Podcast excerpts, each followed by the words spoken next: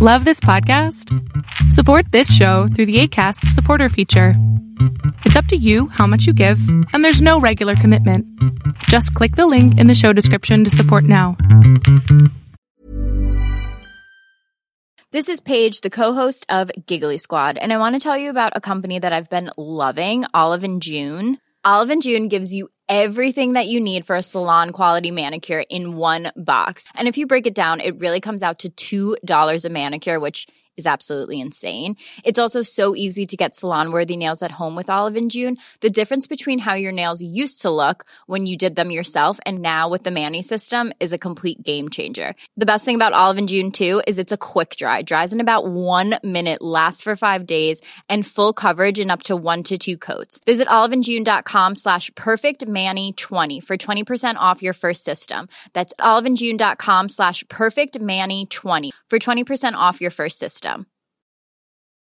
Even when we're on a budget, we still deserve nice things. Quince is a place to scoop up stunning high-end goods for 50 to 80% less than similar brands. They have buttery soft cashmere sweaters starting at $50, luxurious Italian leather bags, and so much more. Plus, Quince only works with factories that use safe, ethical, and responsible manufacturing. Get the high-end goods you'll love without the high price tag with Quince. Go to quince.com/style for free shipping and 365-day returns.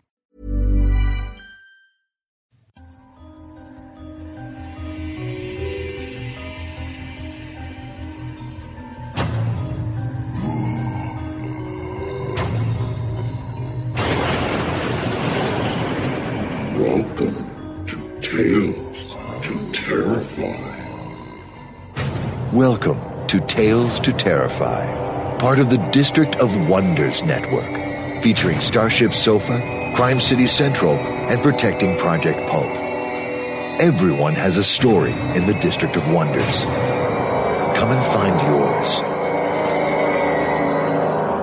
yours. Good evening, children of the night. Come in. Come in. Welcome. Welcome to the Nook. Welcome to Tales to Terrify. Welcome to 2013 and... welcome to Show 53. I'm Lawrence Santoro, and yes it is. This is the first show of our second year, and all is as it should be. Shed your winter wear, such as that is, it having more or less given up being winter out there, but it's pleasantly cozy in here.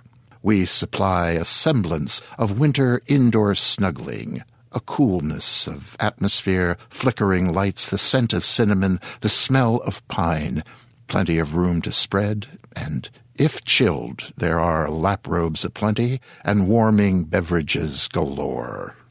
So fill your cups, fill your bowls, and as suggested, snuggle. Tonight, we have Episode 7 of Horror 101, in which Kevin Lucia will take us through the late 19th century. He'll explore some haunted places and some spooky tales, and after that, then we will have a grand guignol sort of tale for you. A disturbing little piece about hopes and... you'll see. But... patience, please.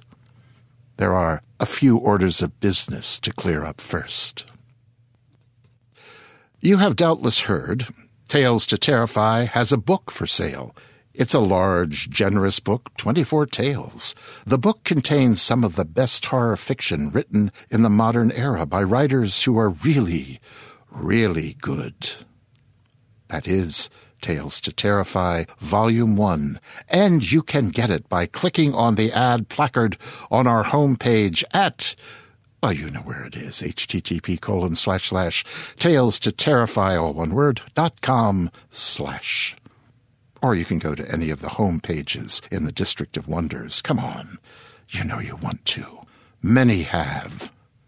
Many more have not. Why be among those, Then there is this to consider: how to write science fiction with Spider Robinson.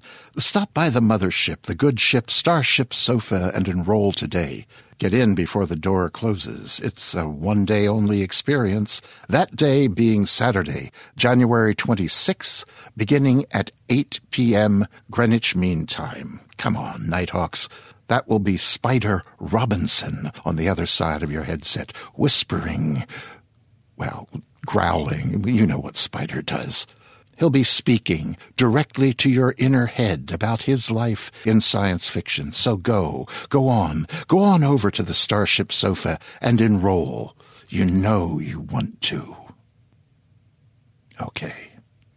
Are you settled in? Are you comfy? Is the flicker, gloom, and shadow set just right for you? Okay? Kevin Lucia is back from his Christmas break, and tonight he begins with, well, you'll hear. Here's Kevin with Horror 101.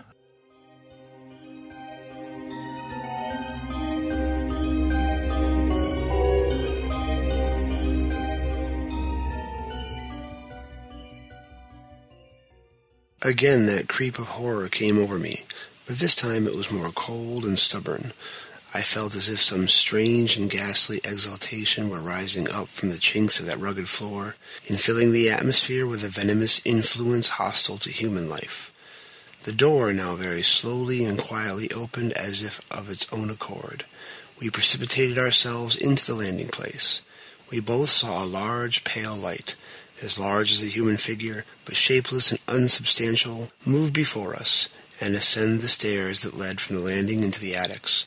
I followed the light, and my servant followed me. It entered, to the right of the landing, a small garret, of which the door stood open. I entered in the same instant.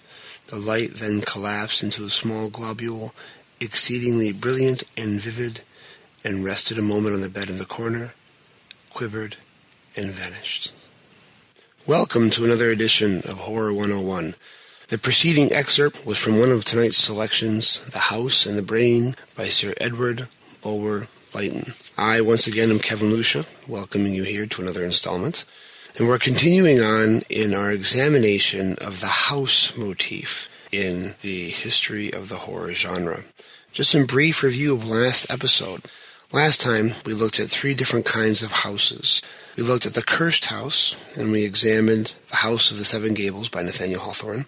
We looked at The Dying House, and we looked at The Fall of the House of Usher by Edgar Allan Poe. We looked at a classic haunted house story, The Turn of the Screw by Henry James. And we looked at a natural Gothic installment, Jane Eyre by Charlotte Bronte. This month's installment will look at several different types of haunted house stories.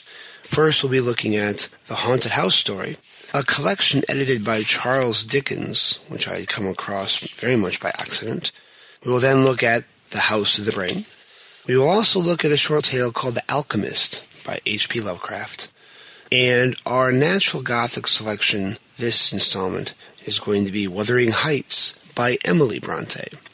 Before I dive into that, I wanted to offer an amendum to our plans for this program, which I imagine will be happening quite a bit, because I'm exploring these works right along all with the rest of you as you're hearing them. So I'm finding different areas that I want to focus on as I continue.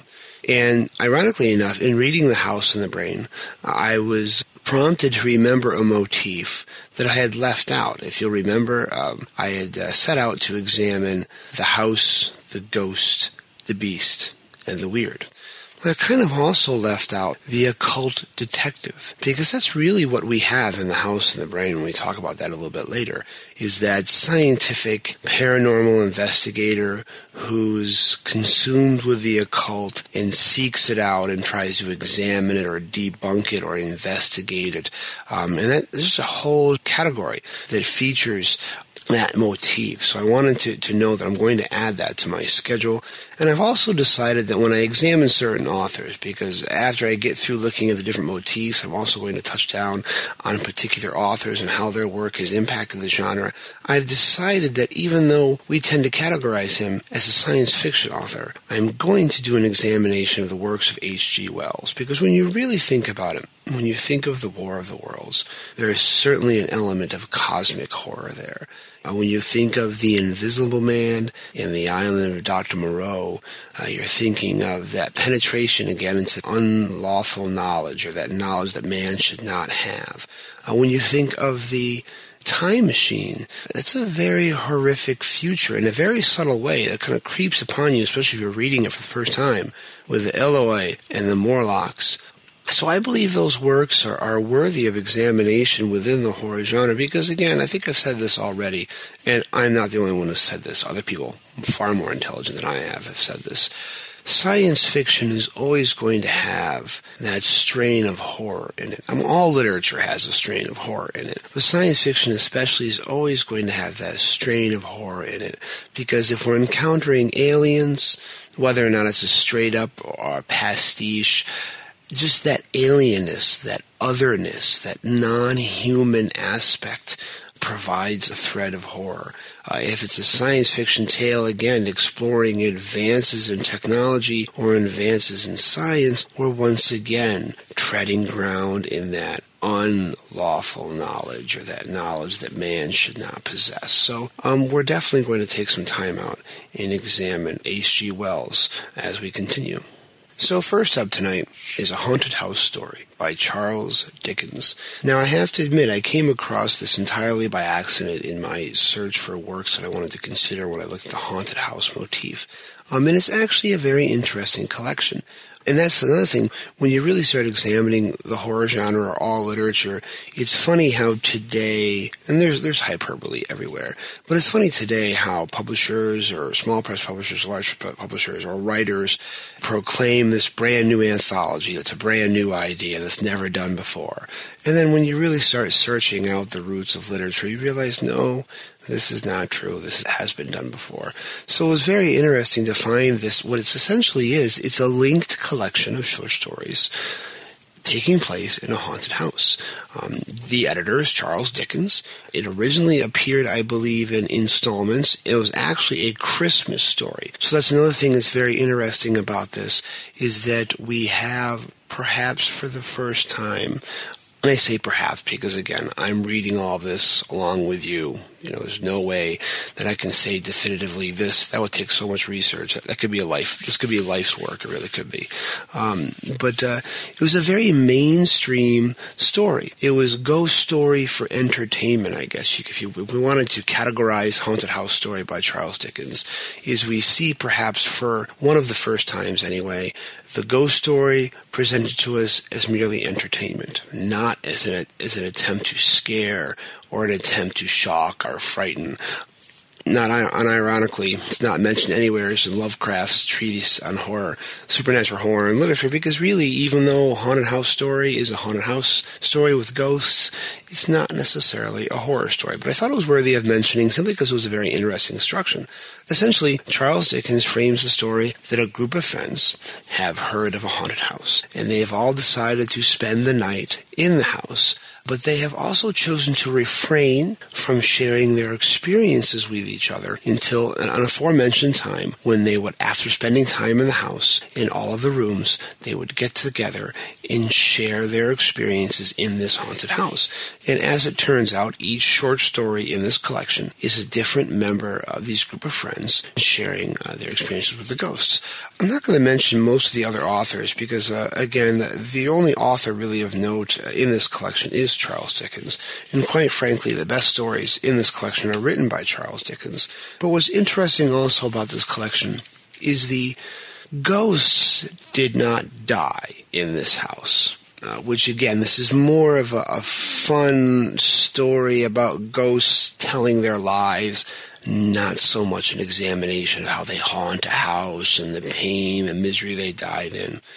In this story, the ghosts appear to every one of the members of this party. They're staying in the house, and they end up sharing their life story. So again, in this way, the ghost stories become a vehicle for telling these little vignettes about these folks' life story, not about how they died. So it's interesting that in the Haunted House Story, these ghost stories are very much about the ghosts' lives as humans, and not about how they died and not about how they've come to haunt this place. So it's an interesting collection. And again, I say in many ways very mainstream. I will admit the quality is a little uneven, some of the stories. I think the best stories are written by Charles Dickens himself. But this is also a collection that I discovered free online for your Nook or a variety of sources, and I'll post a link to our Facebook group, which once again, if you haven't joined us yet, we do have a group on Facebook called Horror 101 Explorations in the Roots of the Horror Genre is the title of the Facebook group. And I will post that to the Facebook group at a later date. So yeah, The Haunted House Story by Charles Dickens.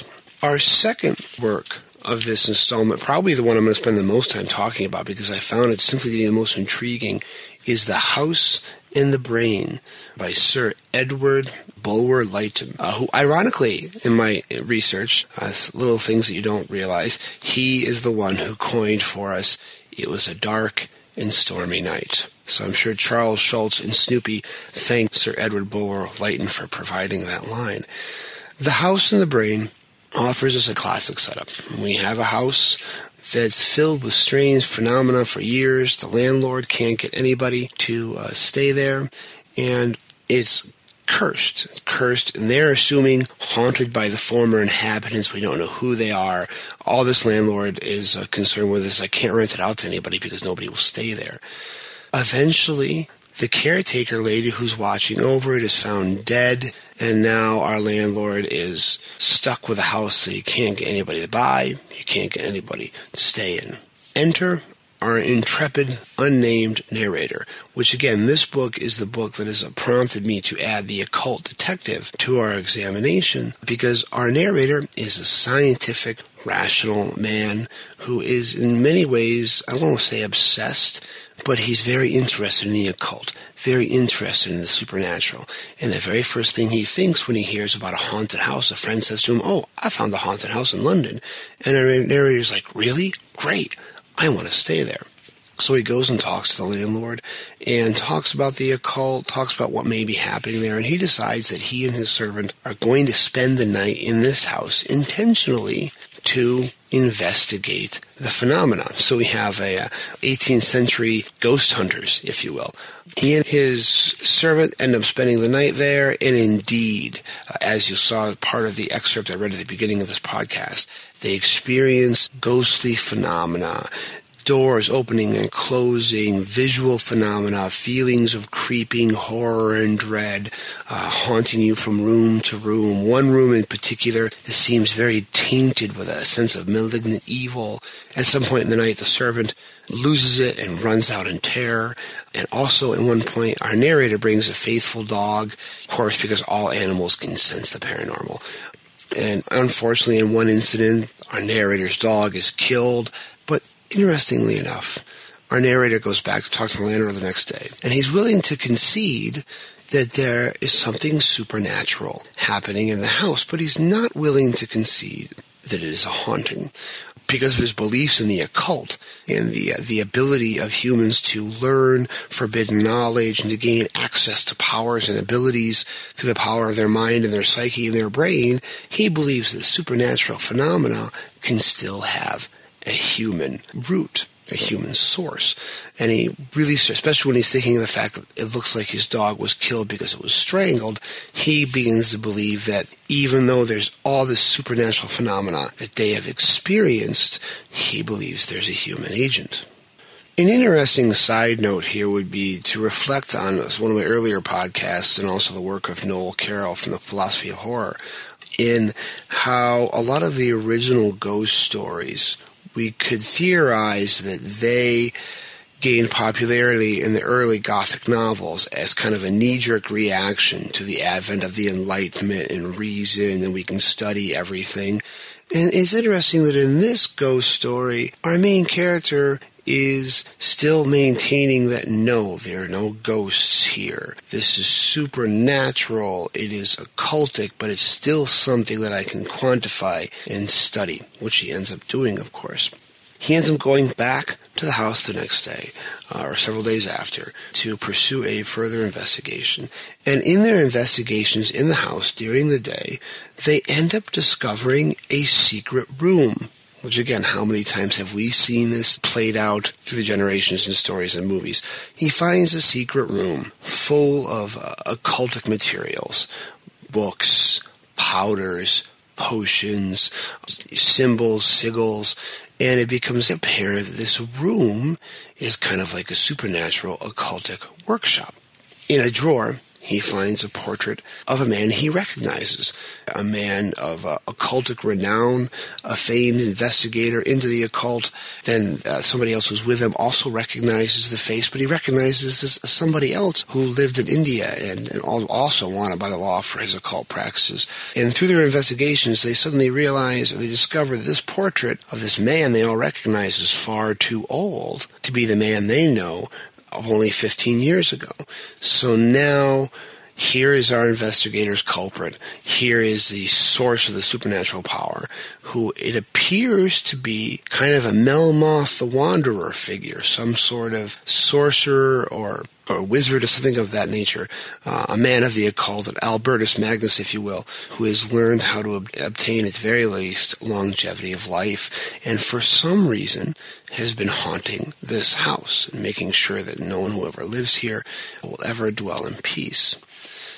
The next day, our narrator notices someone observing the house from a distance who looks a lot like the guy in the picture. By the time he gets there, the guy's gone.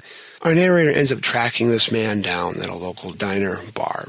And indeed, this is our figure, our sorcerer, who long ago was an original possessor of this house, and he was wronged in a love affair, and he is now determined to haunt this house on occasion with his spells and magics to make sure that no one could ever live a peaceful life in this house.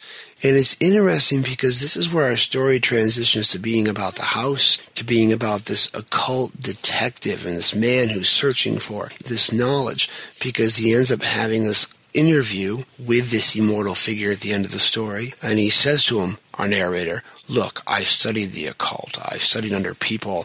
I have a right to know what you know." And then it even mentions that he utters a passcode that our immortal figure immediately recognizes, which allows him access to his knowledge. And he sits there and shares his forbidden knowledge with him. So I thought that was interesting with the little passcode there, because how many times have we heard stories about belonging to a secret fraternity or a secret group of people? So that was very interesting to me. And The House in the Brain ends with our narrator learning all this information from the immortal figure. And then after their interview is concluded, the immortal figure mesmerizes the narrator and slips off into the unknown to continue his career doing whatever it is he does. So I found it very interesting to find this installment in the haunted house genre to be also kind of an introduction of this occultic investigator whose sole purpose is to seek out these experiences and try to study them and quantify them. And an interesting side note to this story is a short story by H.P. Lovecraft called The Alchemist, because I'm beginning my studies on H.P. Lovecraft now to eventually deliver a podcast, or probably it'll take several podcasts to talk about Lovecraft's inheritance and what he gave the horror genre. But I came across a small little story of his called The Alchemist, which is, interestingly enough, written at the turn of the century, very similar to both The House of the Seven Gables and The House of the Brain, in that we have a first-person narrator talking about his family's curse, in that in ages past they had somehow wronged a learned man, a sorcerer, who then placed a curse on his household so that every generation of the male of the family, when they reach a certain age, would die a horrible death. And this does come to pass. Every generation in this family, when a male reaches a certain age, they die. So in that case, it's very much like The House of the Seven Gables. However, our narrator, in the course of the story, discovers that it's not a supernatural curse that is killing them at this age every year, but the alchemist, the original sorcerer who cursed them, had discovered how to achieve immortality and has been hiding in the bowels of the house this entire time, and at the appointed time every generation sneaks out and finds a way to kill or murder the person. So completing the curse, again, very similar to The House in the Brain, supernatural in that they have gained access to all these powers, but not ghostly supernatural, not a curse that floats around and strikes every couple of years, but the actual person who's been hiding under the house. So I thought that was a very interesting little amendment to that story. And finally tonight, our Natural Gothic installment is Wuthering Heights by Emily Bronte. And again, very briefly, the reason why I've kind of been keeping a track as long as we develop the horror genre on the natural gothic is because, as I said before, it's interesting how the genres had a common root and then split into, again, the very overly genre tales, maybe featuring occultic elements and hauntings and ghosts and demons. And they also pursue another track, pursuing perhaps more literary sensibilities. Last time we talked about Jane Eyre by Charlotte Bronte. This time we're going to look at Wuthering Heights by Emily Bronte. And ironically enough, in Lovecraft's essay on supernatural horror, he accords Wuthering Heights a lot of admiration in its place in the horror genre. Because, again, like the Seven Gables, the supernatural touch here is light. It's never really come out and said, it's implied. But our main hero, villain, whatever you want to call him, Heathcliff, is discovered as an orphan in the moors, which, again, the moors just has a very supernatural trappings out there in the misty fog and the wet and the damp and the unexplored regions. But as an orphan, he's discovered there by the owner of Wuthering Heights. He's a child with no language. He's a child with no background, no history. And from the moment he enters the story, he brings nothing but misery to everyone around him. Not always necessarily because he intends to, but simply because his presence seems to require it. And he grows and matures into a man who is almost inhuman in his, not only his intentional cruelty, but he simply does not seem to recognize any human sense of sympathy or empathy throughout the story. It's ironic, the father who adopted him dies very soon after he comes to live with them. He ends up tormenting his brother all the way to his grave as an adult, and everyone he touches, he ruins their lives. And there are mild elements of hauntings here. It's a frame narrative told by Mr. Lockwood, who, when Heathcliff is an adult, Mr. Lockwood comes to stay at Wuthering Heights. And very early in the story, when he has to spend the night at Wuthering Heights, Mr. Lockwood references that he believes he hears a ghostly voice out of a window of a young female begging to be let in. And, of course, we assume it's Catherine, who, and again, the relationship between Catholic and Heathcliff is just toxic. They're the couple that can never be together, yet they can never be apart. And they literally haunt each other in life, and then after she passes away, there's intimations that she haunts Heathcliff, Heathcliff haunts her grave, and then at the end of Wuthering Heights, for several days, Heathcliff, as an adult, Heathcliff claims there's a change coming. He claims of strange visitations and seeing Catherine until he stops eating. We discover him in his room, strangely dead. We're not sure how he dies. And then he's ended up laid to rest next to Catherine. And there are stories afterward that he and Catherine can be seen walking the moors, even to this day, together in death as they were in life. So again, we see here what has come to be recognized as one of the hallmarks, one of the masterpieces of literature, branching off from the genre trappings of, say, The House in the Brain, but still invoking that sense of dread, maybe subtly, even if only you're reading through the book and you're wondering, is Heathcliff even human? What's wrong with him? How can he not understand these basic elements of human compassion and empathy, and they're nothing but tormented people living tormented lives. And Lovecraft actually called it a tale of life, of human passions in agony and conflict. So it's definitely deserving of mention in our exploration of the horror genre in all of its forms. And that concludes this month's installment of Horror 101. I hope it was an enjoyable podcast. Next time, we're looking to examine A House on the Borderlands by William Hope Hodgson, The Rats in the Walls, again another tale by Lovecraft, Uncle Silas by Le Fanu, and If I Have Time. I think our final look at the natural Gothic story, which we're going to let go of that as we continue.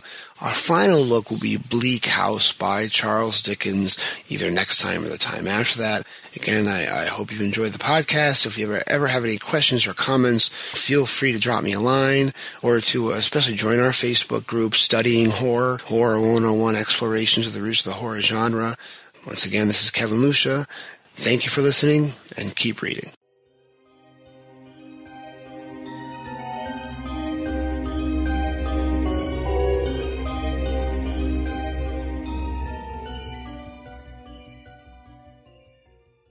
Ah, you raise an interesting specter, Kevin. Next month, you will dissect one of my favorite stories from the olden days of horror, William Hope Hodgson's House on the Borderland. I'm looking forward to that. Say, you think you can do this job? You got the moxie, you got the stuff to host the telling of tales on the toughest patch of dirt the District of Wonders can throw at you? You like adventure and daring do? Do you perform impossible feats where the odds are against you and the situation is grim? Sound like fun to you? If that's your meat and potatoes, have I got a suggestion for you, friends. Dave Robson, the tale master over at Protecting Project Pulp, is going off to seek other adventures in far-flung realms, you see.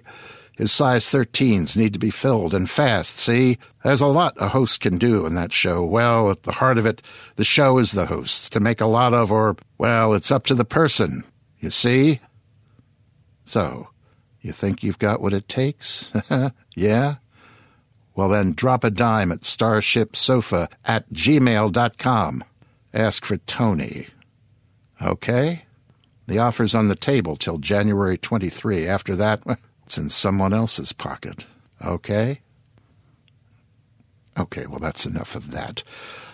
Harry Shannon is a phenomenal, well, I want to say writer, and he is that, but he's a lot more. He's been an actor, singer, an Emmy-nominated songwriter, a recording artist in Europe, a music publisher, vice president at Carolco Pictures, Terminator 2, Total Recall, Rambo et al. He's worked as a freelance music supervisor on films such as Basic Instinct and Universal Soldier. He holds an MA in psychology and currently counsels in private practice. Harry has won the Tombstone, the Black Quill, and has been nominated for the Stoker. And although Harry's primarily a novelist, he's sold stories to genre magazines such as Cemetery Dance, Horror Garage, City Slab, Crime Spree, and Gothic.net. He contributed a 25,000-word mystery horror novella to Cemetery Dance's limited edition collection, Brimstone Turnpike. And he's had shorter fiction in genre anthologies like Dead West, Dead Set, and In Delirium 2. Harry was also in the World War II-themed anthology with me, A Dark and Deadly Valley. And, of course, I recommend that heartily.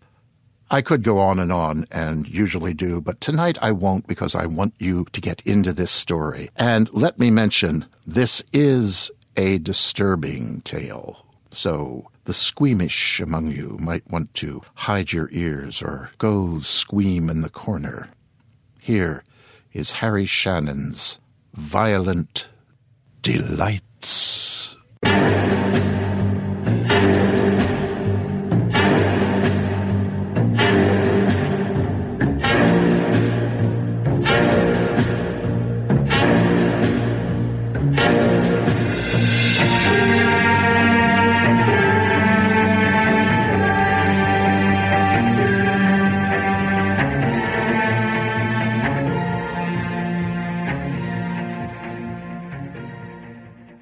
Child, what you fear will come to get you in the night, and that's right.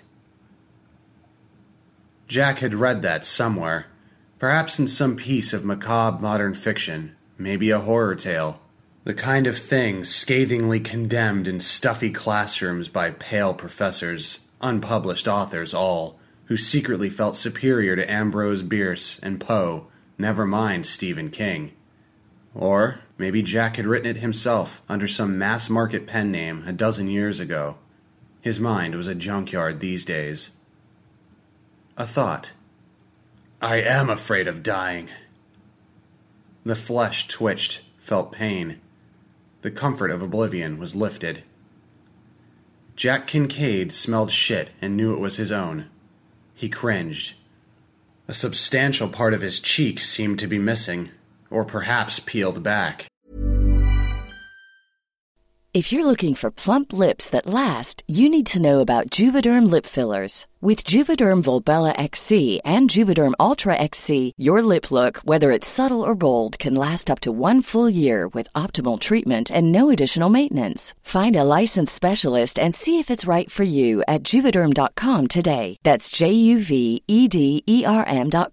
Add fullness to lips in adults over 21 with Juvederm Volbella XC or Juvederm Ultra XC. Do not use if you have severe allergies or a history of severe allergic reactions, or if you're allergic to lidocaine or the proteins used in Juvederm. Tell your doctor if you have a history of scarring or taking medicines that decrease the body's immune response or that can prolong bleeding. Common side effects include injection site redness, swelling, pain, tenderness, firmness, lumps, bumps, bruising, discoloration, or itching. As with all fillers, there's a rare risk of unintentional injection into a blood vessel, which can cause vision abnormalities, blindness, stroke, temporary scabs, or scarring. For full, important safety information, visit Juvederm.com. Ready to pop the question? The jewelers at BlueNile.com have got sparkle down to a science with beautiful lab-grown diamonds worthy of your most brilliant moments. Their lab-grown diamonds are independently graded and guaranteed identical to natural diamonds, and they're ready to ship to your door. Go to BlueNile.com and use promo code LISTEN to get $50 off your purchase of $500 or more. That's code LISTEN at BlueNile.com for $50 off. BlueNile.com, code LISTEN. How would you like to look 5 years younger? In a clinical study, people that had volume added with Juvederm Voluma XC in the cheeks perceived themselves as looking 5 years younger at 6 months after treatment. Look younger, feel like you. Add volume for lift and contour in the cheeks with Juvederm Voluma XC. Reverse signs of aging by adding volume to smooth laugh lines with Juvederm Volure XC. For important safety information and to find a licensed specialist, visit Juvederm.com. That's Juvederm.com. Not for people with severe allergic reactions, allergies to lidocaine, or the proteins used in Juvederm. Common side effects include injection site redness, swelling, pain, tenderness, firmness, lumps, bumps, bruising, discoloration, or itching. There's a risk of unintentional injection into a blood vessel, which can cause vision abnormalities, blindness, stroke, temporary scabs, or scarring. Talk to a licensed specialist to find out if it's right for you. He could taste blood. His bare teeth were pressing against something cold and dusty. Jack tried to lick his teeth, but his tongue felt sticky and thick. It would not obey. His eyes were wide open, a fact which surprised him because he saw nothing but darkness and what appeared to be a piece of splintered plywood with tools hanging on it, a rusty hammer, a screwdriver, some pliers, and several small wrenches. Where the fuck am I? What's going on? He could not move his head. I'm hurt. Something is horribly wrong. There was no pain, not at first, just a burgeoning fist of icy fingers that slowly unclenched in his abdomen. Jack tried to move his legs, but nothing changed. He felt paralyzed. Suddenly, Jack wondered if his penis was also dead, or even missing in action. The very idea made him sick to his stomach. What happened to me? Jack Kincaid remembered. He'd been pounding on the door to the liquor store. It's not even 2:00 yet, you lazy asshole. Glaring through the window in thirsty frustration. But the bored old man closed the blinds anyway and locked up for the night. Jack kicked the steel security door as hard as he could. The action made a booming sound, not unlike the hovering thunder. The door didn't budge, but now his wet toes hurt. He gathered his clothing around him. He cursed God and then cringed like a superstitious schoolboy when the heavy rainfall intensified. There was nothing to be done, nowhere to go. There came a clatter like nails pouring onto sheet metal as buckets of hail slammed down onto the awning. The racket was deafening. Jack stood in the doorway and sighed. Whatever happened to Jack Kincaid, once published author of the dark paperback fiction? Inquiring minds want to know. He fished through his empty pockets, feeling desperate. Found a cool and lit it up. The bitter smoke scorched his throat. The welcome kiss of nicotine fed his craving. He looked east and west, but at 2 a.m., Sherman Way, now 2 feet deep in filthy rainwater, was devoid of traffic. He finished the cigarette and muttered, "Lazy asshole," under his breath. Jack Kincaid stepped out onto the sidewalk. He was immediately soaked to the skin again. He hunched his shoulders forward and started walking. He had parked near a dumpster behind the Safeway Market, thinking their liquor department would remain open, but he'd been wrong. Now he had nearly 4 long blocks to walk. Jack had stashed a bottle of rot-gut wine in the motel room for just such an emergency, and now he was going to need it. I'm toast. Done. I'll never finish another book. He looked up and down the boulevard and started into the crosswalk. I'm a fucking bum. A car? Jack Kincaid blinked and wiped water from his eyes. Twin headlights were coming, right down the middle of Sherman Way, as if the driver couldn't make out the dotted dividing line because of the rain. Maybe a dark ragtop Mustang? The light turned red. Jack waved to the driver and continued on through the crosswalk, mumbling obscenities and pondering the cruel vagaries of life. No! The world slowed down in that strange way it does when the body is afraid and the glands pump waves of adrenaline. Jack cried out, "Wait!" He managed to turn his back partway to the hood and throw up an arm to defend his face just as the brakes squealed. And the Mustang hit him around waist level. Boom! Jack actually heard the bones in his hip crack. His nerves shrieked in agony, and then everything went white and silent. He sailed through the air. Somehow, the Ford managed to knock him forward and up as the car slowed. But the laws of physics decreed a second collision. As he came down, he met the hood again. His spine crashed into the windshield, and one of his legs extended through the broken safety glass. His lower back and legs went completely numb. A spray of sharp glass sandpapered his skin. Nerves shrieked as facial tissue peeled away like a slice of ripe tomato. He passed out. And then woke up here, alone, looking at a bunch of tools turned orange with rust, feeling numb and sleepy and in pain, and like he was about to slip back into unconsciousness. Jesus, no! I don't want to die!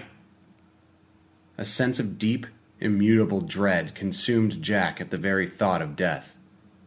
His heart stuttered. He shook off much of the physiological shock. His mind fed him an absurd tidbit. Woody Allen had once stated, "I don't mind dying, I just don't want to be there when it happens." Jack wrote noir fiction and taught droll classes in existentialism, had often wittily discussed death anxiety with students, but never truly felt that terror until now. He forced himself to focus. He counted the wrenches, just to stay awake. I'm in a shed of some kind, or perhaps somebody's garage. What am I lying on? He struggled to move. Agony lanced through his hips. He scratched with his fingernails and tapped. Some kind of metal. Oh, sweet Jesus! I'm still laying on the hood of the car that hit me! Jack Kincaid had been smashed enough times to know about driving in a blackout. He wondered if some drunk had hit him, then driven home and parked in his own garage. Would the man be up soon? Respond to a vague memory, and come out to check for damage to the vehicle? How long had he been here? Could it already be close to morning? Would someone find him in time? I can't die. I have a fucking novel to finish. I haven't talked to my daughter in months, and I owe my son that money I took from his college fund to cover my day trading losses. Oh, fuck. I can't die now. Not like this. Please. With considerable effort, he managed to move his head a bit and take in more of his surroundings. The garage was dark, and he was indeed lying sideways on the hood of the car, halfway through the windshield, his lower body in the passenger's seat, upper on the hood. A bit of light leaked through a vent, but it could have been anything. Street lamp, porch light, or the glint of early dawn. Two small concrete steps led up to a thick, unpainted wooden door that led into the house. Jack ordered his hand to make a fist and failed. Tried again. The third time was the charm. He swallowed blood and tried to pound on the hood. His first attempt was too weak, and his flesh just slid along the surface without making a sound. A twinge of pain shot down his back and caused a lumbar spasm. Agony made his teeth clench. His torn cheek flared white-hot in response. He tried again, and this time succeeded in making some noise. A dull thud echoed through the garage. He pounded a few more times, and then gave up. The effort exhausted Jack, and he closed his eyes. "Help me! Help me! Don't let me die like this! I'm afraid!" His heart fibrillated with excitement. Something had moved on the other side of the unpainted door. He heard some floorboards squeak. Jack managed one more thump, and then tiny white dots sprinkled themselves over reality. He was close to passing out again. Jack was terrified he'd never wake up. The floorboards creaked again, and then he heard some footsteps, moving down a hallway probably, and heading for the garage. Someone was coming. He fixed his eyes on the door, and it seemed to enlarge in his vision, as if viewed through binoculars. "Thank you, God. Thank you." The footsteps paused on the other side of the door. After a long moment, the door opened, and a light came on. The naked bulb above him turned the garage a peculiar yellow. Jack had to close his eyes again. He forced himself to croak out some words. "Thank you, God." "Don't make so much noise." "What?" Jack opened his eyes and squinted. A young woman stood in the doorway. She was anorexic thin, pretty in her own way, with large blue eyes and long blonde hair tied up in a ponytail.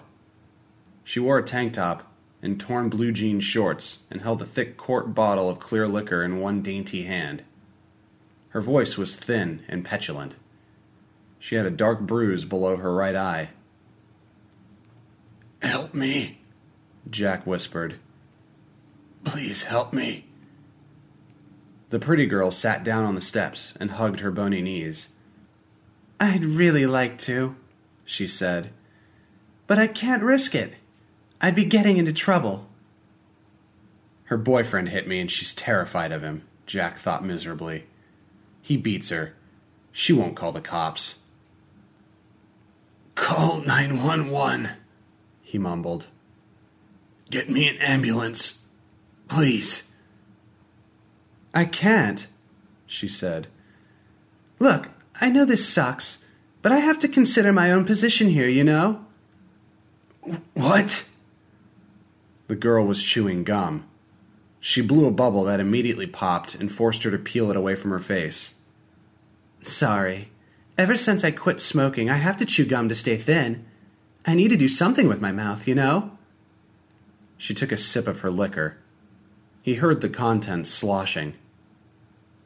Jack lay mute, pleading with his eyes. The girl peered at him, adopted a teenaged "ew" kind of expression, and frowned. "You look really bad," she said. She sniffed. "You stink, too." Improbably, Jack felt embarrassed by the stink of his own urine and excrement.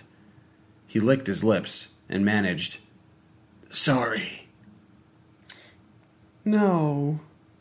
Don't be. I'm sorry. Huh? I'm, like, so sorry I hit you. Please. Call for help. I can't, she said. She seemed genuinely upset. Like I said, you have to understand my position. Jack raised his brows in a question. The effort hurt his ravaged cheek. The drawing blood was stickier now, and kept him halfway attached to the hood. A part of him still waited to hear about the abusive boyfriend, hoped he could convince her to call 911, and perhaps take her to a safe house. My name's Honey, she said. She smiled winningly. And I'm an actress, see? And I just got a part in this comedy pilot. It's shooting tomorrow, as a matter of fact. The grin grew wider. And this'll get me into the Screen Actors Guild. I'm pretty excited. Jack lay still. He struggled to absorb her statement and finally croaked, I don't understand. She blushed scarlet. I was really fucked up last night, she said. I hardly ever mix things, you know. But I had a lewd and some shots of tequila and then tried to drive home. I feel like such an asshole. I barely remember hitting you. Isn't that weird? You took out the right side of my windshield, and I even bumped my head. But somehow I drove on home anyway. So here we are. Help me, Jack murmured. Call an ambulance. She shrugged. I wish I could. Do something. Oh, I want to. Really, I do. But if the news gets out, I'd, like, totally lose this job and be back where I started from. And listen, you have to understand how hard it is to make it as an actor in this town. Jack stared at her. He was stunned. What you fear will come get you in the night, that's right. He felt a solitary drop of blood slip down his right nostril and exit towards the hood. Something thickened in his chest, and he coughed up thumbtacks of pain. More blood. Fuck! I'm not going to make it! Why won't you help me? Rehab, she said. Jack was fading in and out now, but she took his silence for an encouragement to continue. I've always been afraid of rehab, she continued chattily. I know lots of big stars go there and everything, but I just can't face life sober. That just terrifies the shit out of me, you know? Besides, a hit-and-run thing on my record, and I'm, like, totally fucked. So then I have to go to some low-budget rehab to avoid jail, and then when I finally get out, I have no career on top of that? No way. Please use her name. Maybe it will make her feel more like you are a human being. Please, honey. It hurts. She nodded vigorously. Oh, I can believe that, man. But the shock should settle in pretty soon, and then it won't be so bad. I just looked up shock on my computer, and frankly, it's totally amazing that you're awake at all. This is murder, Jack whispered. You know that, don't you? Honey blinked. Her face contracted, and she sighed dramatically. Don't threaten me, she said. I was just about to offer you some water and a couple of Vicodins to take the edge off, okay? So you'd better fucking be nice. I'm in hell, Jack thought suddenly. I've died, and this is hell. I will spend the rest of eternity lying in my own shit, talking to this narcissistic nutcase about personal responsibility just because I fucked up during my time on Earth. I don't want to die, honey. Not now. Not like this. Ugh, I totally know what you mean, she said. She sipped some liquor. Dying scares the shit out of me, too. She remembered his condition and blinked. Sorry. No offense. Jack suddenly realized that his left hand was partly on the dash. He could feel plastic beneath those bloody fingers. He wondered if he could reach the horn and attract attention. He shifted his arm and groaned silently, got an immediate jolt of pain along the tendons. His hand touched the steering wheel. Jack felt a glimmer of hope. He forced himself to speak again. Get me some water, he croaked. Honey scowled. Not if you're not going to ask nicely. I don't believe this bitch. Please. She smiled brightly. Okay then. Want to take a few Vicodin? It will make all of this a lot easier on the both of us. Sure, Jack whispered. Forced out. Thank you. Honey put her quart of booze down on the steps and got to her feet. She trotted back into the house, but left the door partway open. Jack took a deep breath and steeled himself. He grabbed the steering wheel and hauled his upper body to the left. He bit down and bloodied his tongue to hold back a wail of pure agony. The world tilted and rocked. After a long moment, he reached down again. The car was a relic of the Cold War. The horn was easy to find. He pressed it. Whoa! The racket was loud enough to hurt his ears. Morse code, right? He tried for SOS, 3 longs and 3 shorts. Whoa! Whoa! Whoa! A deep breath, a ragged scream. Help me! Please help me! The noise was thrilling, exciting, sure to bring help. Jack ignored the desperate complaints of his battered muscles, ribs, bones, and nerve endings. He honked, and he screamed, and he honked. She came through the door furious, with her pearly teeth bared and her eyes wide. You fucking bum! Jack honked and screamed. Honey grabbed a hammer from the rack. She leaned over the hood and slammed it down on his arm. Jack gagged. He jerked his hand away from the horn so violently it further broke one of his ribs. He felt something puncture his lung, and his breathing became a watery rasp. Honey raised the hammer over his head. She concentrated, the tip of her pretty little tongue protruding from her mouth, as if trying to guess how to inflict damage that wouldn't spell homicide. Don't! Jack whined. He heard the liquid death rattle in his own voice. Fear froze him solid. I'm never going to be able to tell my children that I'm sorry. Never going to write that novel. Never going to repay those debts. Honey cocked her head like a parrot. Her ponytail danced. She lowered the hammer and bent over to look deeply into his reddened eyes. For a horrible moment, Jack thought she was going to give him a kiss. Oh, you poor baby, she said tenderly. It's almost over, isn't it? Yes, he said. I think so. Well, that's good, isn't it?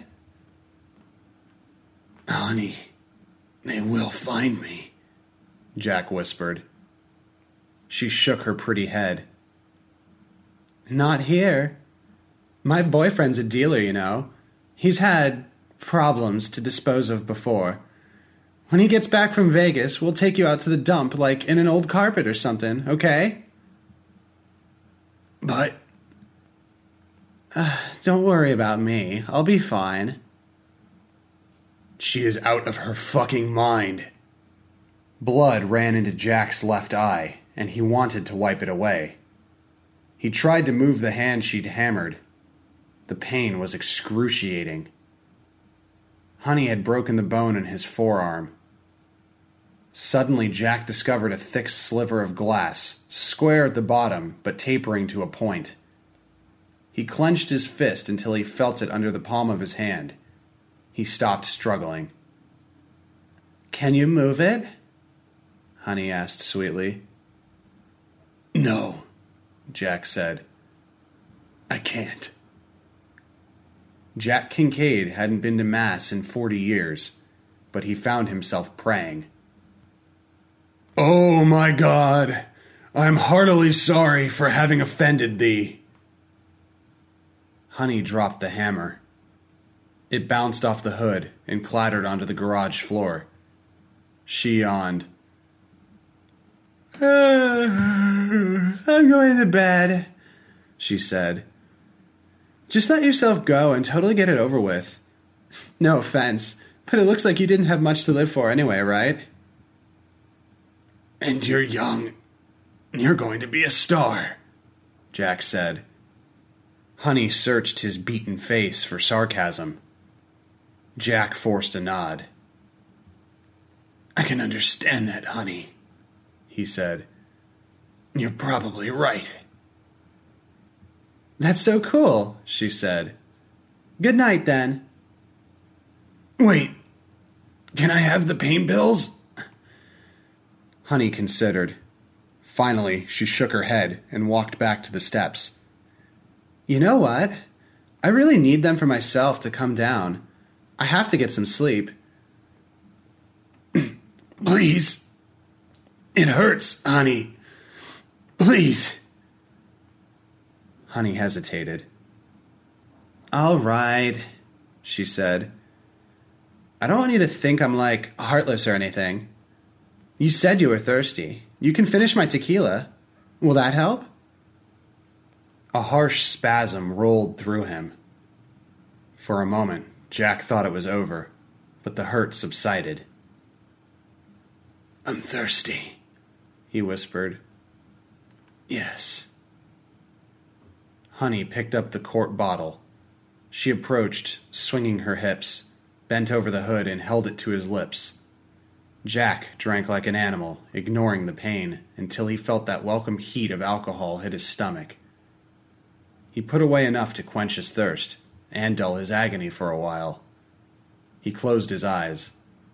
Honey patted his head. She sounded like a vet about to put down an old dog. "Good night, sweet prince," she said, then added, "That's Shakespeare." "Violent Delights," Jack whispered.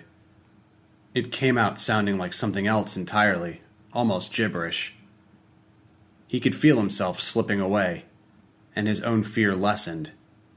Maybe dying isn't so bad after all. "What?" Honey said. He sensed her leaning closer, hoping to hear something profound. He whispered again, almost inaudibly. "I can't hear you," Honey said, sadly. Jack used his remaining strength to seize the ponytail with his right hand and the shard of broken glass with his left. He cut her scalp, and blood spurted down her cheek. Honey screamed and struggled. Jack giggled. He felt something warm spurt from his nostrils. Honey was athletic and strong for her size. She struck his shoulder with the empty tequila bottle. Once. Twice. Jack held on and then cut her scalp again. She howled with pain and fear as some tender flesh peeled away. The bottle slipped from her hand and clattered to the floor. Jack grunted with pleasure. He slammed her head down on the hood. Dazed, Honey looked up as if about to beg for mercy. She saw that the remainder of Jack's cheek had been ripped completely away. His white skull and yellowed, grinning teeth were fully exposed. Honey, looking into his bulging, merciless eyes, shrieked like a young girl at a rock concert. "Please don't hurt me anymore!" Jack giggled and heard that odd little rattle again deep in his chest. He took a deep breath. With his bloody left hand, he began to peel away the skin of her pretty, pretty face, all while chanting aloud in a hoarse, croaked voice, "Child, what you fear will come to get you in the night. That's right." He was halfway finished when he died. Honey lived. These violent delights have violent ends. Shakespeare, Romeo and Juliet, Act 2, verse 9.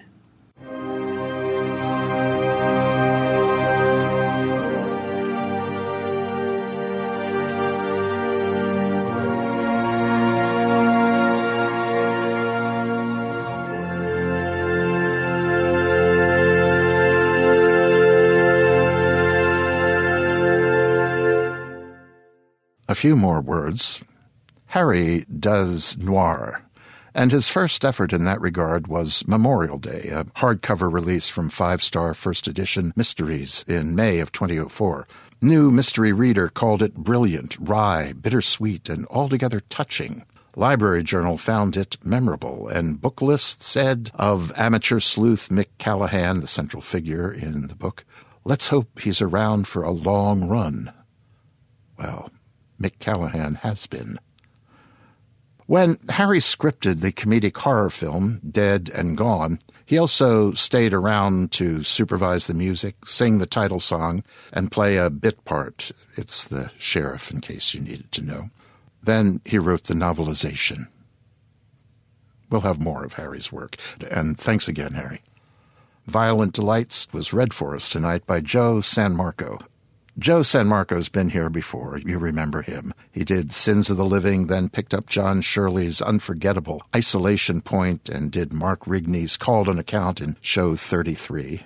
He is a former Angeleno and now lives in Harrisburg, Pennsylvania. What a change of pace. He's 25 and an aspiring voice actor focusing on getting into animation or gaming. A proud geek, he calls himself, and has a soft spot in his heart for fantasy and science fiction. And thanks again, Joe. Your visit to the Nook tonight it's going to be about average length. Violent Delights took Joe a shade below 29 minutes to read to you. Horror 101 ran a smidge over 24 minutes.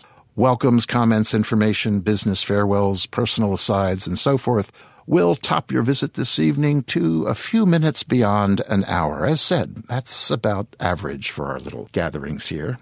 And people say that is about right for the show. There are tales out there in the darkness, though, that...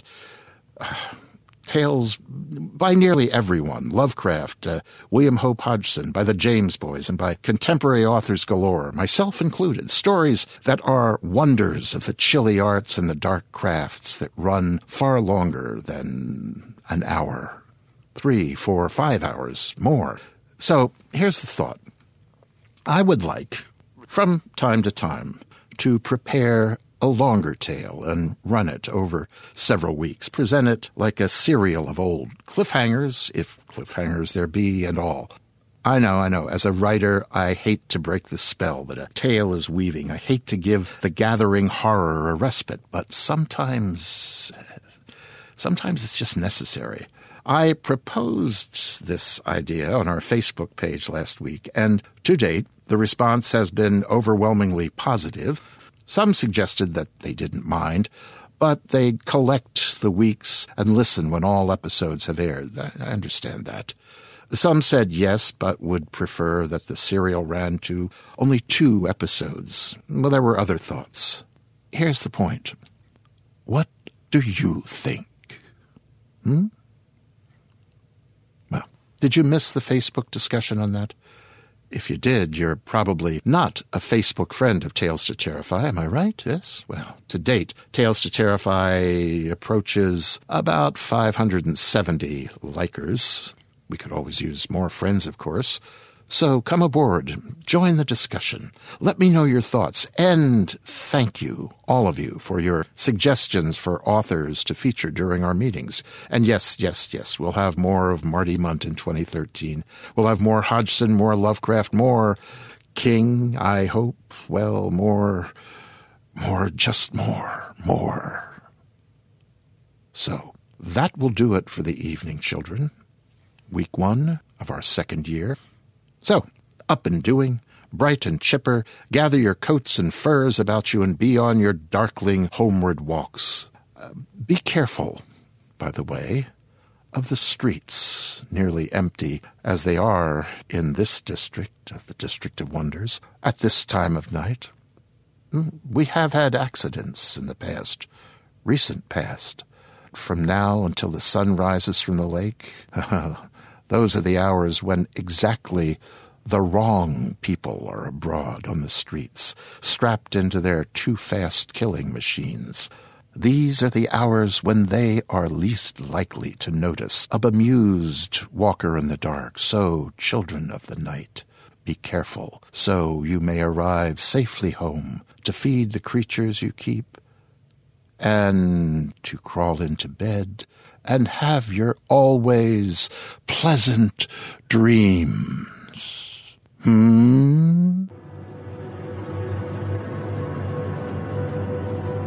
This presentation has been brought to you by the District of Wonders Network, dedicated to podcasting the finest genre fiction. You can learn more about the District of Wonders.